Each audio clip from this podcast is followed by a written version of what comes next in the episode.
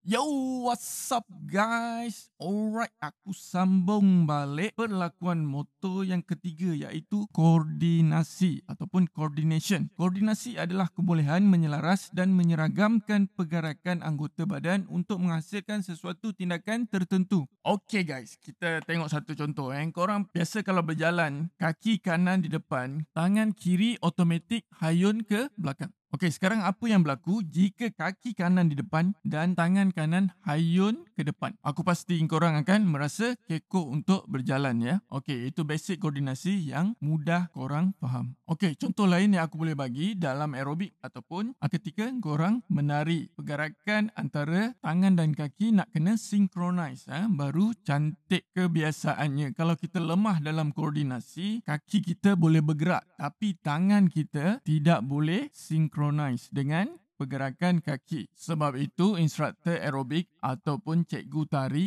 akan mengulang pergerakan yang sama berulang-ulang hingga korang dapat. Dan apabila kaki dan tangan synchronize, barulah cantik tarian korang. Untuk latihan koordinasi tak ada cara lain kecuali praktis dan teruskan praktis sampai berjaya. Alright guys, setakat itu saja podcast aku kali ini. Sekian terima kasih